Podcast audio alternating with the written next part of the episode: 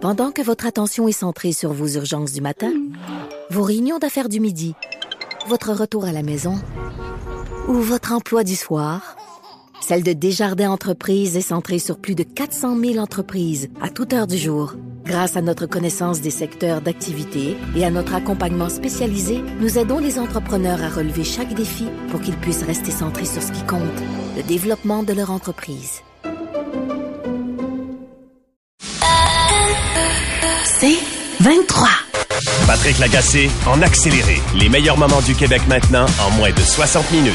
Le 4 octobre dernier, euh, mon collègue Paul Arcan nous apprenait qu'une école primaire de Saint-Jean-sur-Richelieu avait été visitée par des inspecteurs de la CNESST parce que des enseignants craignaient pour leur propre sécurité. Ces enseignants devaient composer quotidiennement avec des enfants qui ont des comportements violents. Et euh, je souligne que ce sont des enfants de première année. Aujourd'hui, dans un reportage de Radio-Canada, on apprend qu'il y a 14 enfants dans seulement deux classes de première année qui ont des comportements de euh, violence envers le personnel, des enfants âgés de 6 ans. Qu'est-ce qui explique que de plus en plus d'enfants ont des comportements violents et ça se vérifie dans le nombre de réclamations, par exemple, à, la CNESST par des enseignants aussi, et aussi par du personnel de soutien. On en parle avec Dr Jean-François Chicoine, il est pédiatre, vous le connaissez, au CHU Sainte-Justine et professeur agrégé au département de pédiatrie de l'Université de Montréal. Jean-François, bonjour. Salut Patrick, ça fait plaisir. Réciproque, euh, écoute, ce qui fait moins plaisir, c'est de lire euh, ces témoignages de profs dans le reportage de Radio-Canada, dans cette histoire qui a été euh, éventée la première fois par Paul Arcan.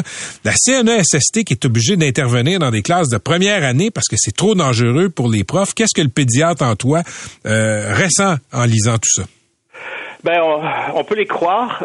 il y a depuis depuis la pandémie qui était un peu euh, qui était un peu avec le 20e siècle, qui réalisait que le 20e siècle commençait après la Première Guerre mondiale, qui est un peu notre 21e siècle. On a remarqué euh, que les enfants euh, et leurs parents étaient souvent plus anxieux, plus de troubles alimentaires, plus d'états dépressifs aussi. On a moins parlé au départ des états d'agressivité, alors et, et, de colère et de dérégulation. Et là, on a en fait normalement 15% à peu près des, des enfants de 6 ans euh, qui ont une sorte de dérégulation comportementale suffisamment pour donner une claque, faire mal à un petit ami ou casser quelque chose. Euh, là, on est rendu, quand on regarde ces statistiques-là, probablement à 25% donc euh, ça augmente. Et puis, je trouve ça triste pour les enfants, je trouve ça triste pour les enseignants et je trouve ça triste pour leur famille aussi. Et, ça se vérifie dans les statistiques, Jean-François, parce que depuis 2018, là, le nombre de réclamations qui ont été acceptées par la CNE NSST euh, pour, pour, pour, des cas de violence sur des enseignants du primaire, mais ça a triplé. Est-ce que tu constates, y a-t-il une année où ça a basculé dans ta pratique, la violence des enfants? C'est vrai que dans les cinq dernières années, euh, ça a augmenté beaucoup. Euh, ce qu'on constate, bon, c'est plein de faux diagnostics de TDAH, euh, d'enfants HP euh, euh, à haut potentiel, mm. soi-disant, ou de ou de ou d'enfants autistes. Il y a comme une, une, je dirais une valse des surdiagnostics pour en fait euh, taxer indirectement ce qui est de l'insécurité affective des enfants qui sont insuffisamment portés dans leur famille, apaisés dans leur famille, ou ensuite dans les dans les CPE ou les garderies, et puis qui arrivent ou donc euh, avec une immaturité, une difficulté à s'auto-réguler, à, s'autonomiser, euh, qui est très très manifeste et, qui, et qui, qui, des fois s'arrange un peu si on fait les bonnes choses vers 8-9 ans, mais ils ont une forme d'immaturité. Surtout en première année, les petits gars, euh, très très évident. Moi, il m'arrive depuis quelques années de retarder beaucoup, même si les commissions scolaires m'aiment pas la, la, la, première année à, à 7 ans maintenant, hmm. tellement les émotions, les sentiments des enfants ne suivent pas leur, intelligence et leurs compétences. Jean-François, je, vais faire un lien, OK? Suis-moi, là. Il y a beaucoup d'adolescents, de jeunes adultes, semble-t-il, là, qui ont des troubles anxieux. C'est de plus en plus répandu. Et une des théories qui expliquerait ça, c'est beaucoup de temps passé sur les tablettes, beaucoup moins de temps qu'historiquement passé avec d'autres jeunes humains. Est-ce que, dans le cas de ces enfants-là de première année, puis on est dans la théorie, OK? On est dans l'hypothèse. Est-ce qu'on peut peut-être penser que c'est un peu la même chose? Ah, très certainement. Euh, je pense que c'est fini le temps où on intellectualisait les beautés des écrans chez les enfants.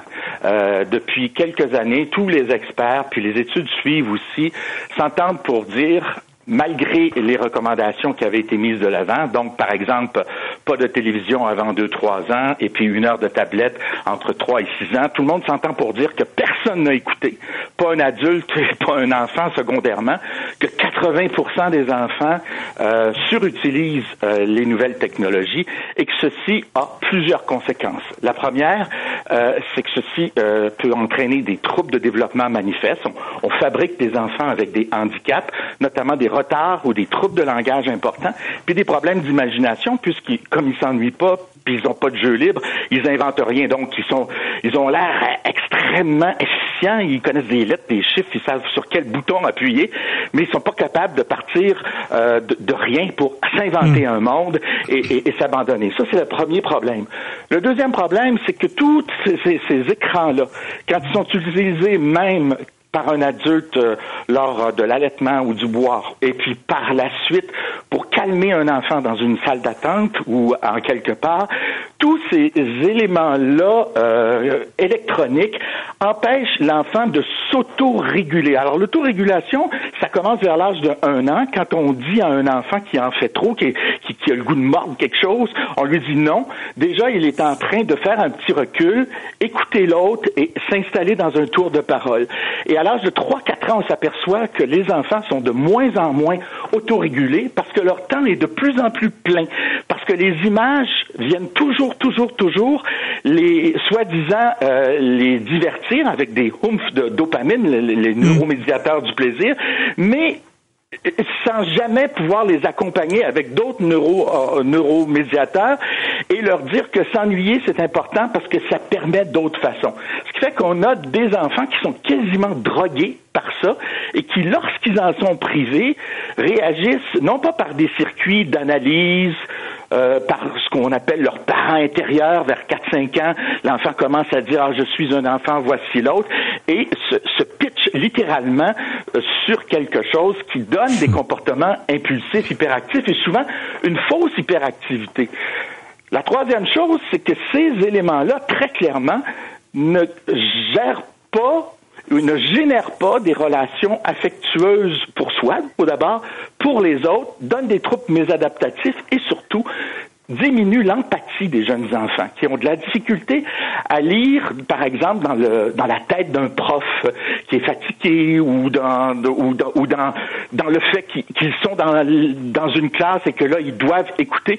Donc, cette régulation-là ne se fait plus et ça donne euh, le côté, c'est le cerveau du bas, là, qui est le cerveau de notre plus, notre cerveau de mammifère, ça donne le côté animal, en fait, de ce qui est décrit dans l'article, c'est-à-dire des enfants qui sont comme dans un zoo et non comme dans une école. Et, c'est très, très dur, effectivement, pour les professeurs. Jean-François, en terminant, des enfants de première année là, qui, qui euh, forcent la fermeture d'une de deux classes, en fait, parce qu'il y a trop d'événements violents, 50 événements violents euh, subis par les profs en trois semaines. Est-ce que, est-ce que ça va donner des adultes qui vont être incapables de se contrôler? On ne peut pas euh, prédire la trajectoire exacte d'un enfant. Euh, on peut simplement dire que son risque d'être déscolarisé, son risque d'avoir des problèmes de conduite, des problèmes euh, dans sa famille, dans son couple, euh, dans son travail est plus grand. C'est tout ce qu'on peut dire. on ne peut pas être prophète de, de malheur. Sauf que on peut surtout intervenir aussi parfois un peu en amont. Là, on voit beaucoup l'effet du manque de CPE ou de, hmm.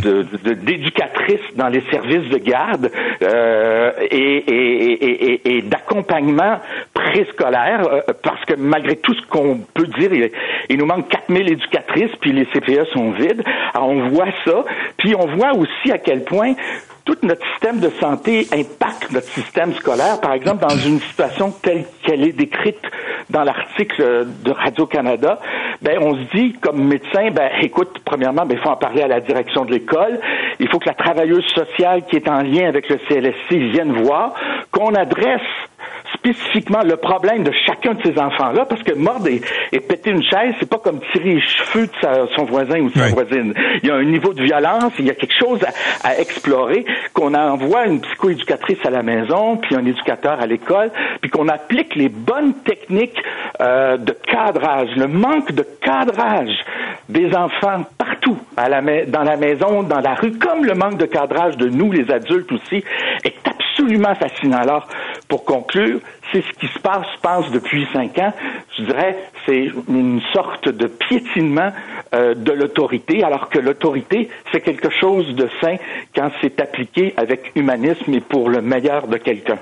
Je trouve que c'est une belle phrase que je viens de te faire. ça pourrait se terminer comme ça, ton entrevue. Ça, ça va se terminer comme ça. Merci, Jean-François. Salut, bonne à journée. la prochaine. C'était le pédiatre Jean-François Chicois. Pendant que votre attention est centrée sur vos urgences du matin, vos réunions d'affaires du midi, votre retour à la maison ou votre emploi du soir, celle de Desjardins Entreprises est centrée sur plus de 400 000 entreprises à toute heure du jour. Grâce à notre connaissance des secteurs d'activité et à notre accompagnement spécialisé, nous aidons les entrepreneurs à relever chaque défi pour qu'ils puissent rester centrés sur ce qui compte, le développement de leur entreprise.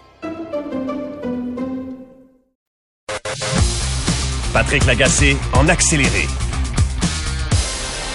Paul Saint-Pierre Plamondon est euh, le chef du Parti euh, québécois et il prévient que le Québec se dirige vers une crise sociale sans précédent en matière d'immigration. Il est au bout du fil.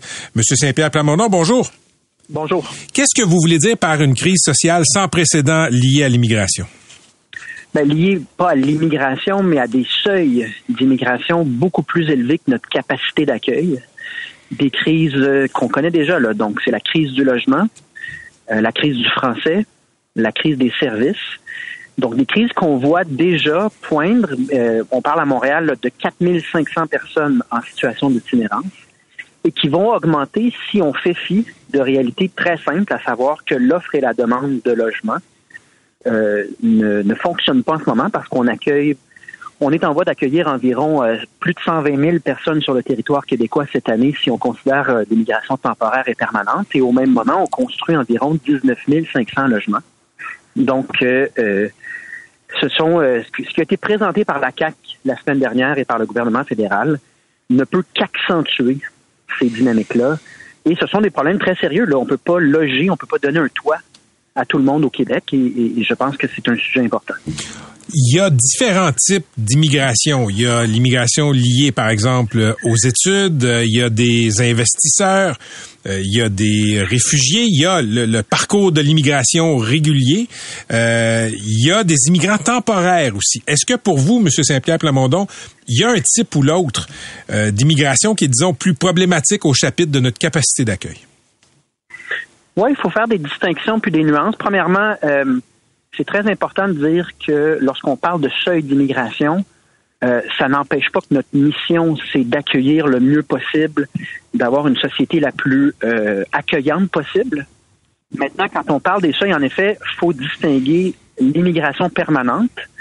Euh, la CAC avait dit que c'était suicidaire d'accueillir plus de 50 000 personnes. Première chose qu'elle a fait, c'est d'augmenter à environ 64 000 ce seuil-là mais ce sont des chiffres bien minimes lorsqu'on considère ce qui se passe du côté de l'immigration temporaire.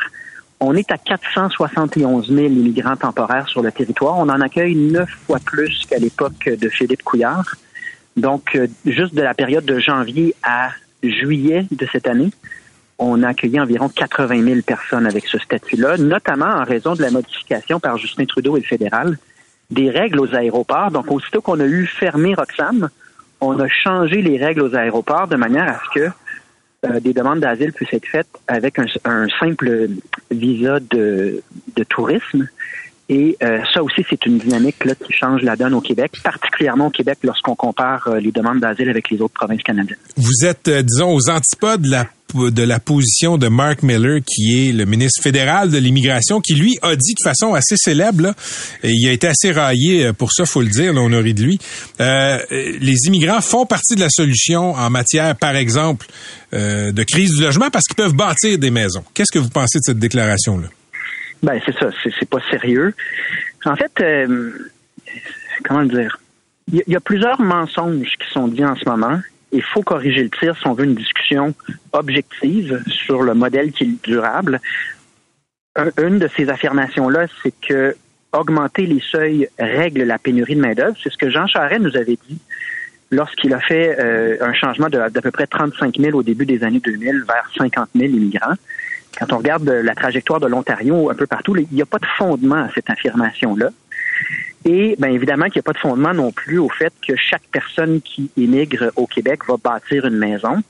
C'est un jeu d'offres et de demandes, c'est-à-dire combien on peut bâtir de logements, combien de personnes arrivent à la recherche d'un logement. Donc, il faut y aller, euh, faut, respecter l'intelligence des gens, puis en même temps, il faut rappeler que notre mission, c'est d'accueillir le mieux possible et de donner des chances égales à tous les Québécois, peu importe leurs origines, peu importe l'année à laquelle ils ont choisi de vivre au Québec. Mais là, on se dirige vers un modèle où on ne sera pas capable, on n'est déjà pas capable d'offrir ça.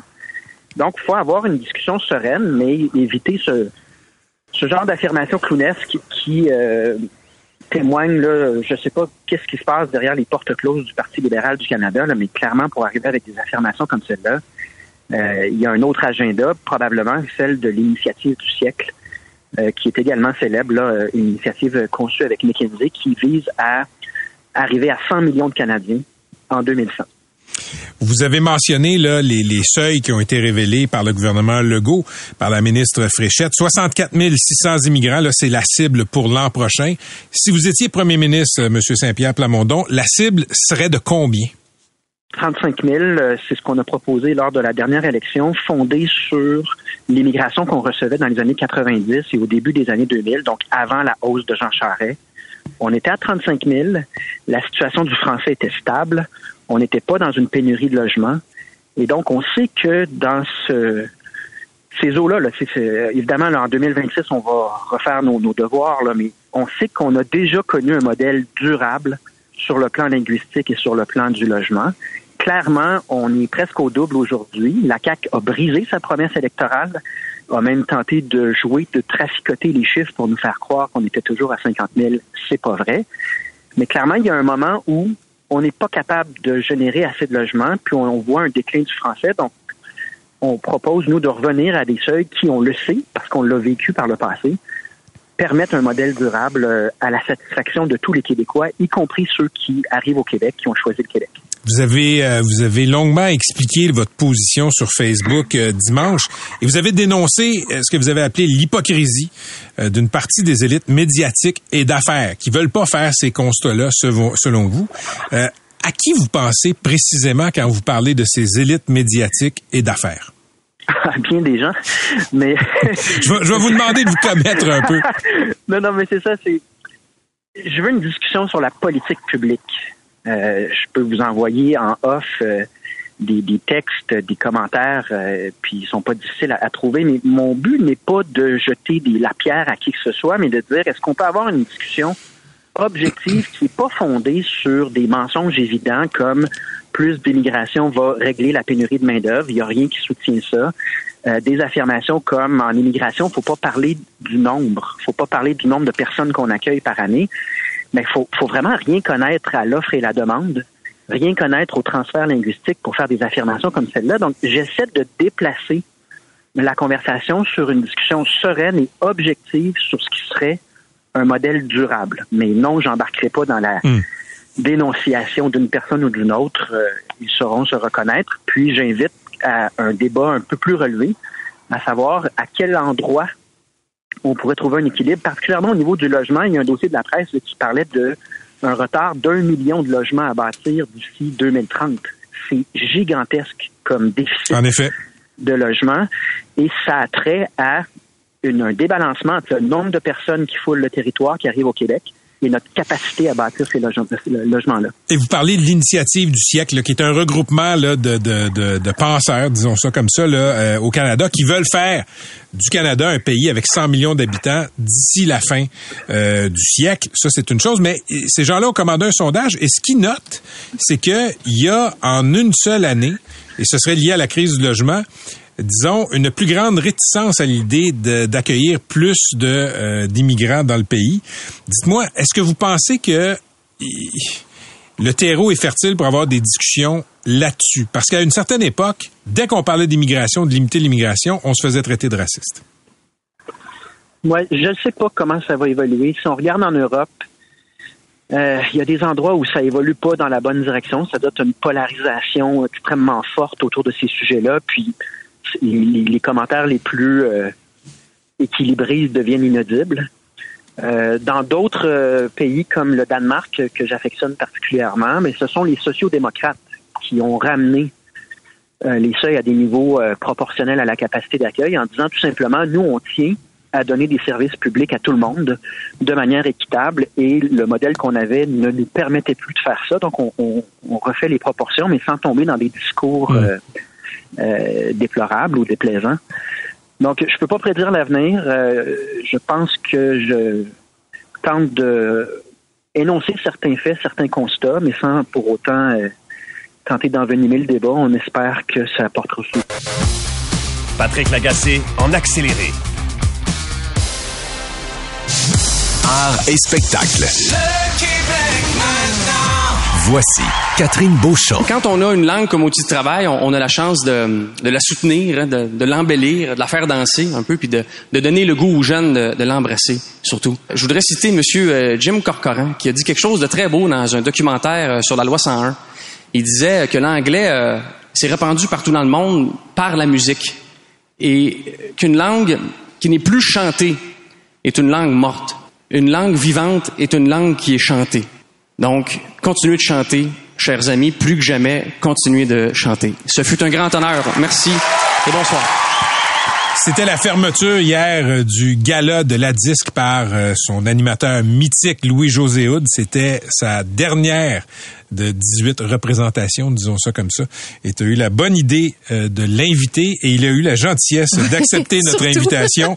Il est au bout du fil. Salut Louis-José. Ne serait-ce que pour animateur mythique, je suis content d'être là. Pas trop la main de veille? Je, suis raisonnable maintenant, MC. Là, j'ai un petit, euh, les basses, euh, ma voix, je suis pas très dans les aigus ni dans les basses, je suis au milieu. Ouais. Mais euh, je, je, sais que je suis fatigué dans ce sens où, juste avant la pause publicitaire à votre émission, j'écoutais la dame qui fait la, circulation. Puis elle disait, elle disait qu'il se passait à peu près rien sur la 15 à 16h40. Et ça m'a mis tellement de bonne humeur. Je suis même pas sur la 15, mais je salue tous les gens sur la 15 qui ont le plaisir de rouler sur cette route dans une circulation fluide à l'heure de pointe. C'est si rare. ça m'a ému, là, je suis presque aux larmes. J'ai besoin de sommeil et d'une douche. Mais Franchement, j'étais de bonne humeur pour les gens sur la 15 en ce moment. Chapeau. Louis-José, je suis euh, curieuse. Écoute, c'est l'introduction d'entrevue la plus drôle euh, jusqu'à présent. Louis-José, hier, on t'a vu quitter le gala. À la fin, là, tu sortais de la place des arts. La caméra t'a suivi jusqu'à l'extérieur. Je suis curieuse de savoir comment ça s'est passé quand l'adrénaline a commencé à tomber un peu après ce dernier gala de la disque. Ben, j'ai demandé à être payé, premièrement. Oui, c'est toujours. bien. puis une fois que c'était fait, là, c'est très à l'ancienne. Il me donne une enveloppe, puis je me, pousse. Mais euh, non, écoute, euh, ah mon Dieu, c'est euh, plein plein de sentiments. C'était un grand sentiment de satisfaction. Je pense que je, me suis retiré juste au bon moment. Je pense que j'aurais été négligent là de de pas de pas admettre à moi-même que le réservoir s'en vient vite au niveau d'inspiration en ce sens de parler de la musique là, sur scène pendant 10 minutes euh, à chaque année, ça, je commence à avoir traité de beaucoup de sujets liés à la musique et, ses environs. Donc, euh, je, je, je considère, je suis heureux dans mon timing, si vous me permettez de, de, de, quitter à ce moment-ci. Louis-José, est-ce que c'est un adieu ou un au revoir? C'est, honnêtement, je ne le sais pas. J'ai, j'ai pas fermé la porte à un retour éventuel c'est pas un cas de je prends un, an ou deux de pause. C'est vraiment euh, j'arrête. C'est possible que je retourne jamais. Mais comme je disais, j'arrête non pas parce que je suis euh, tanné de ça, c'est parce que je, ressens une, fatigue. Et puis je, sens peut-être un, manque d'inspiration là dernièrement qui fait que je trouve que c'est plus prudent de me retirer. Mais donc c'est pas impossible que j'y retourne parce que ça m'intéresse encore. Louis-José, quand tu as pris la décision de ne pas revenir est-ce que ça a été difficile de l'annoncer? Est-ce que les gens ont bien compris autour de toi pourquoi tu ne revenais pas? Euh, non, parce que j'avais annoncé à, la disque, Julie Gariepi, qui est la productrice du gala, j'avais annoncé plutôt cet hiver que je, je reviendrais pas euh, cette année là, le, le- hier, le gala de 2023. Je, je, puis euh, ben, je pense qu'elle sentait que je manquais un peu d'aplomb dans mon dans mon plaidoyer. Puis elle dit, c'est définitif, on peut s'en reparler dans 48 heures. J'ai dit, bah, 48 heures. Après ça, j'ai j'ai eu l'occasion de, de repenser à ça à tête reposée. Pendant 48 heures, j'ai été du côté de je le fais plus, puis j'étais pas bien. Puis j'ai dit, ah, je pense qu'il me reste de l'énergie pour, pour un dernier. Puis je me rends compte que c'était la bonne décision. J'ai vraiment eu du plaisir à monter celui-là. Celui-là, sach- sachant que c'était le dernier pour l'instant. Je sais, Louis-José, que ça te tient à cœur, la musique. Là, on t'a vu ému hier, puis en plus, un, un peu politique. Je te souhaite un peu d'a- d'aller en politique un jour. Euh, mais tu dois penser, veux, veux pas. Tu sais, ce sont c'est ces deux émotions qui vont se compétitionner, mais penser à ton successeur ou ta successeur, qu'est-ce que tu, qui t'aimerais voir là et qu'est-ce que tu lui conseilles? Parce que tu sais que cette personne-là va être comparée à toi ça sera pas facile. Tu es au courant de ça. Euh, ouais, je sais pas du tout dans quelle direction ils vont aller. Euh, dans quelle direction la disque va aller avec ça. Euh, par, par contre, ce que, ce que je donnerais comme conseil, c'est s'y plonger totalement. C'est c'est- c'est un, ouvrage qu'on fait de façon euh, dans une certaine humilité parce que c'est pas le contrat le plus payant au monde si on parle du nombre d'heures qu'on met là-dessus. Et puis les galas de prix, c'est pas tout le monde qui aime ça. C'est pas toujours des codes d'écoute incroyables, mais il faut vraiment l'avoir au cœur puis il faut s'y investir totalement. Moi, c'est comme ça que j'ai trouvé euh, plaisir et satisfaction. Euh, j'ai écrit ça à longueur d'année, la- la- la- cette disquette, cette disquette, voilà, 46 ans. Cette, euh, cette, euh, cette- Ça sent la fin. ce compartiment-là de, de ma tête est toujours ouvert. Il faut être vraiment être allumé à, faut pas commencer à s'y mettre là, un mois ou, ou trois semaines avant l'événement. Il faut que ça habite toujours euh, euh, notre cerveau. As-tu as-tu avancé des noms ou est-ce que la disque t'a consulté pour la personne qui va te succéder? Pas encore. euh, C'est-à-dire que ils m'ont. Non, je, je sais qu'ils ont fait différentes demandes pour l'animation du premier gala qui a été animé par Sarah May. Euh, je sais qu'ils ont, ils ont- ils ont- sont allés euh, vers différentes personnes. Euh, mais pour le gala du dimanche, ils m'ont pas parlé de rien. Mais euh, très honnêtement, c'est c'est pas un gala qui est si compliqué à animer dans le sens où euh, une animation relativement sobre. Euh, en minutage, euh, je suis sur scène à peu près 20 ou 25 minutes là, tout le long de la soirée. C'est pas énorme. Et puis euh, j'ai des collègues comiques qui ont de- de- des affinités euh, avec la musique assez euh, évidentes, là, tu sais, puis qui servent de la musique dans leur humour et puis plus que moi, là, tu sais. Donc euh, euh, je, je- bon, c'est un gros contrat, mais il y a, il y a des gens pour moi qui sont capables de faire ça. Mais tu sais, tu parlais de la préparation. Tu as rodé quand même ton numéro d'ouverture au moins une trentaine de fois là, au bordel. C'est Ouais, mais ouais, ouais, je c'est- ça le- qui est demandant dans le fond, c'est de le- le- l'amener à la fine pointe pour que tu puisses arriver puis pas te planter. C'est ce que je disais quand, quand je voulais dire euh, euh, de s'y investir complètement. C'est-à-dire que moi, je bon, une année normale où je suis en tournée, j'ai quand même le privilège de faire le même spectacle soir après soir. Ça laisse un petit peu de temps quand même pour euh, s'investir dans autre chose. Euh, même si c'est pas tout à fait raisonnable d'aller faire euh, 35 fois un numéro d'humour. pas que c'est pas raisonnable, mais disons que c'est un peu que ça peut être exagéré. Mais moi, j'ai pris plaisir à, à y, aller à fond. C'est que je pense que quand on s'engage à faire un, un truc comme ça, il faut pas faire trois films en même temps, puis deux émissions de télé, puis il faut y laisser beaucoup de place. Mais moi, j'ai fait le choix d'y laisser beaucoup de place, donc ça s'est toujours fait dans une certaine harmonie. Louis-José, tu as fait un plaidoyer, on l'a entendu en début de segment, là, pour euh, la continuité de la musique en français, de la musique québécoise. Euh, on a à peu près le même âge. On a connu une époque où, euh, disons, euh, la musique québécoise brillait plus, c'était plus dans le cœur des jeunes, par exemple. Penses-tu que le dentifrice est sorti du tube? Que le dentifrice est sorti du tube. Puis qu'on peut pas le remettre. On reviendra pas aux temps anciens. Ah, merci. Excuse-moi. Comme je disais, j'ai, j'ai besoin d'une douche. Ma, ma- Mais, euh, ma question n'était pas très claire. Non, non, excuse-moi, je, je, je- ça a été long à clocher.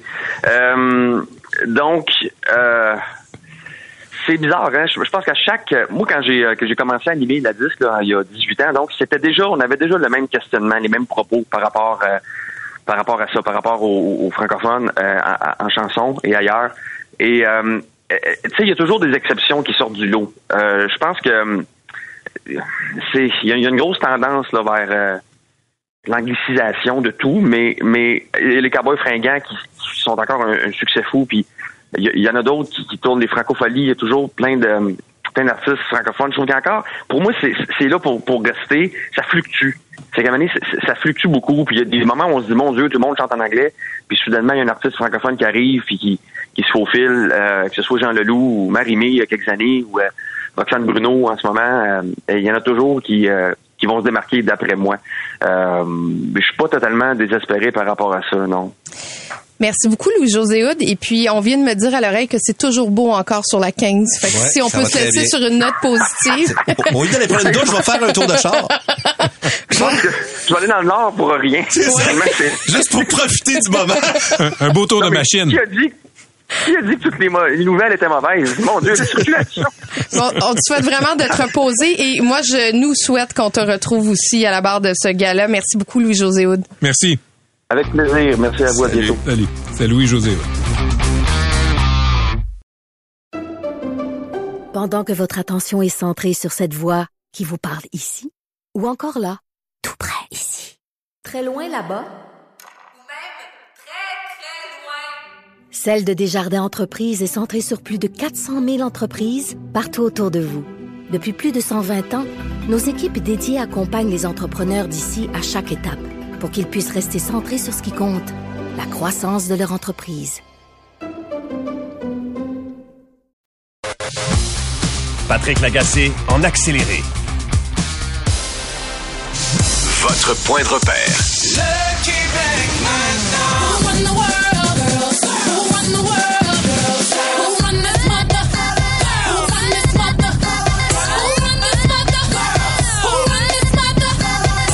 Et sa chanson Girls Run the World, les femmes dirigent le monde. On peut penser à cette chanson quand on lit un texte du Devoir aujourd'hui euh, qui présente les résultats assez surprenants d'un sondage. Un Québécois sur cinq âgé de 18 à 34 ans considère que, je cite, le féminisme est une stratégie pour permettre aux femmes de contrôler la société. C'était euh, basé sur un sondage léger.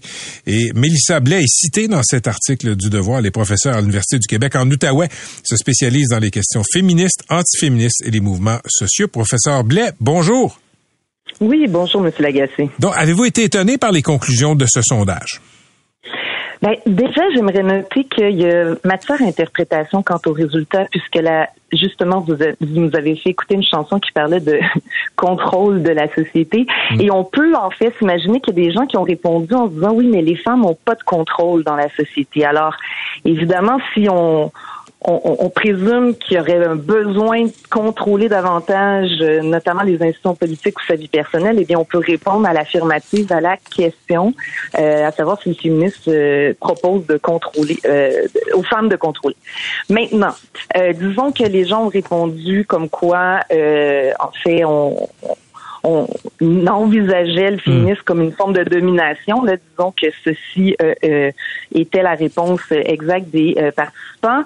Euh, Ben, on peut aussi confronter ces résultats avec un autre sondage hein, qui a été euh, distribué en 2020, 2021, 2022 par euh, une OBN OBNL là, du nom d'Environix qui justement nous amène à voir l'inverse, c'est-à-dire que en 2021 il y avait 36% des jeunes femmes qui adhéraient au, euh, au féminisme, alors qu'en 2022, c'est 70% des jeunes femmes au Canada qui adhèrent au féminisme.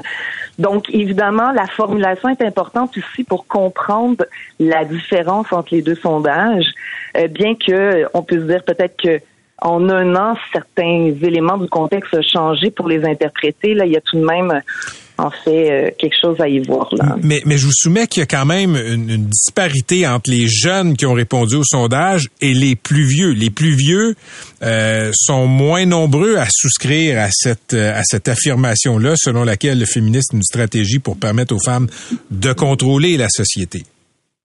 Oui, mais en France, il y a tout de même différentes interprétations. Des sondages vont montrer l'inverse, notamment aux États-Unis. On voit que les femmes plus vieilles adhèrent plus. Et on voit aussi que les femmes qui vivent différents obstacles dans la vie, dans la vie euh, relatifs en fait au, au fait de subir du racisme, par exemple, et le fait d'être une femme, eh bien, ces femmes vont adhérer davantage au féminisme. Et une des grilles explicatives, une des, des interprétations possibles par rapport à ces chiffres, c'est, c'est le fait aussi que des jeunes femmes subissent peut-être moins d'obstacles, euh, vivent moins de freins, euh, notamment là, la discrimination l'emploi. euh, on parle aussi de violence, euh, etc., etc. Puis la, le, le fameux partage des tâches là, en conjugalité lorsqu'il y a un enfant qui euh, intervient dans la famille. Donc, euh, parfois, les femmes arrivent plus tard au féminisme, se disent féminisme un peu plus tard, à partir du moment où elles ont rencontré ces obstacles et elles se disent que, fait, les revendications portées par le mouvement sont pertinentes pour elles aussi. C'est intéressant ce que vous dites là parce que euh, on, peut penser que plus on est vieux, plus on a d'expérience de vie, là, on voit peut-être la pertinence de certains mouvements sociaux.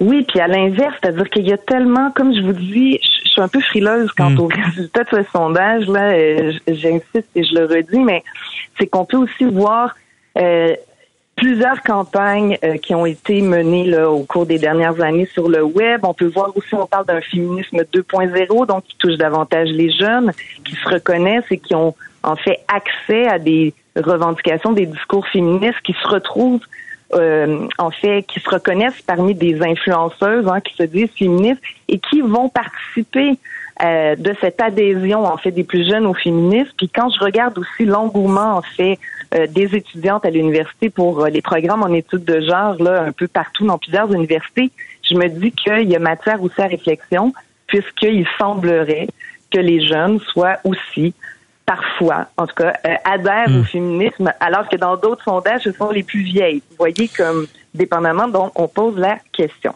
Donc, un sondage, c'est un Polaroid, mais il y a les autres études, ce que vous me dites, professeur Blais, c'est que ça recoupe pas euh, les conclusions de ce sondage-là qui a été commandé par le Centre québécois d'éducation aux médias et à l'information.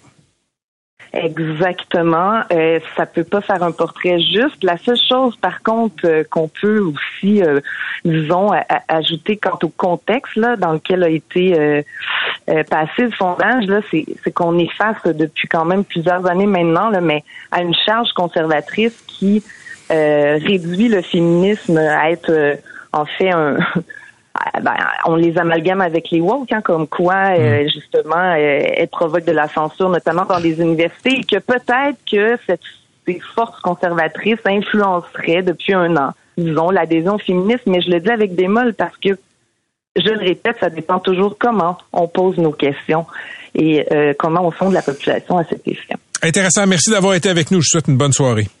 Merci à vous aussi. C'était Mélissa Blais, elle est professeure de sociologie à l'Université du Québec en Outaouais. Patrick Lagacé en accéléré. C'est 23. Pendant que votre attention est centrée sur vos urgences du matin, vos réunions d'affaires du midi, votre retour à la maison ou votre emploi du soir, celle de Desjardins Entreprises est centrée sur plus de 400 000 entreprises à toute heure du jour. Grâce à notre connaissance des secteurs d'activité et à notre accompagnement spécialisé, nous aidons les entrepreneurs à relever chaque défi pour qu'ils puissent rester centrés sur ce qui compte, le développement de leur entreprise.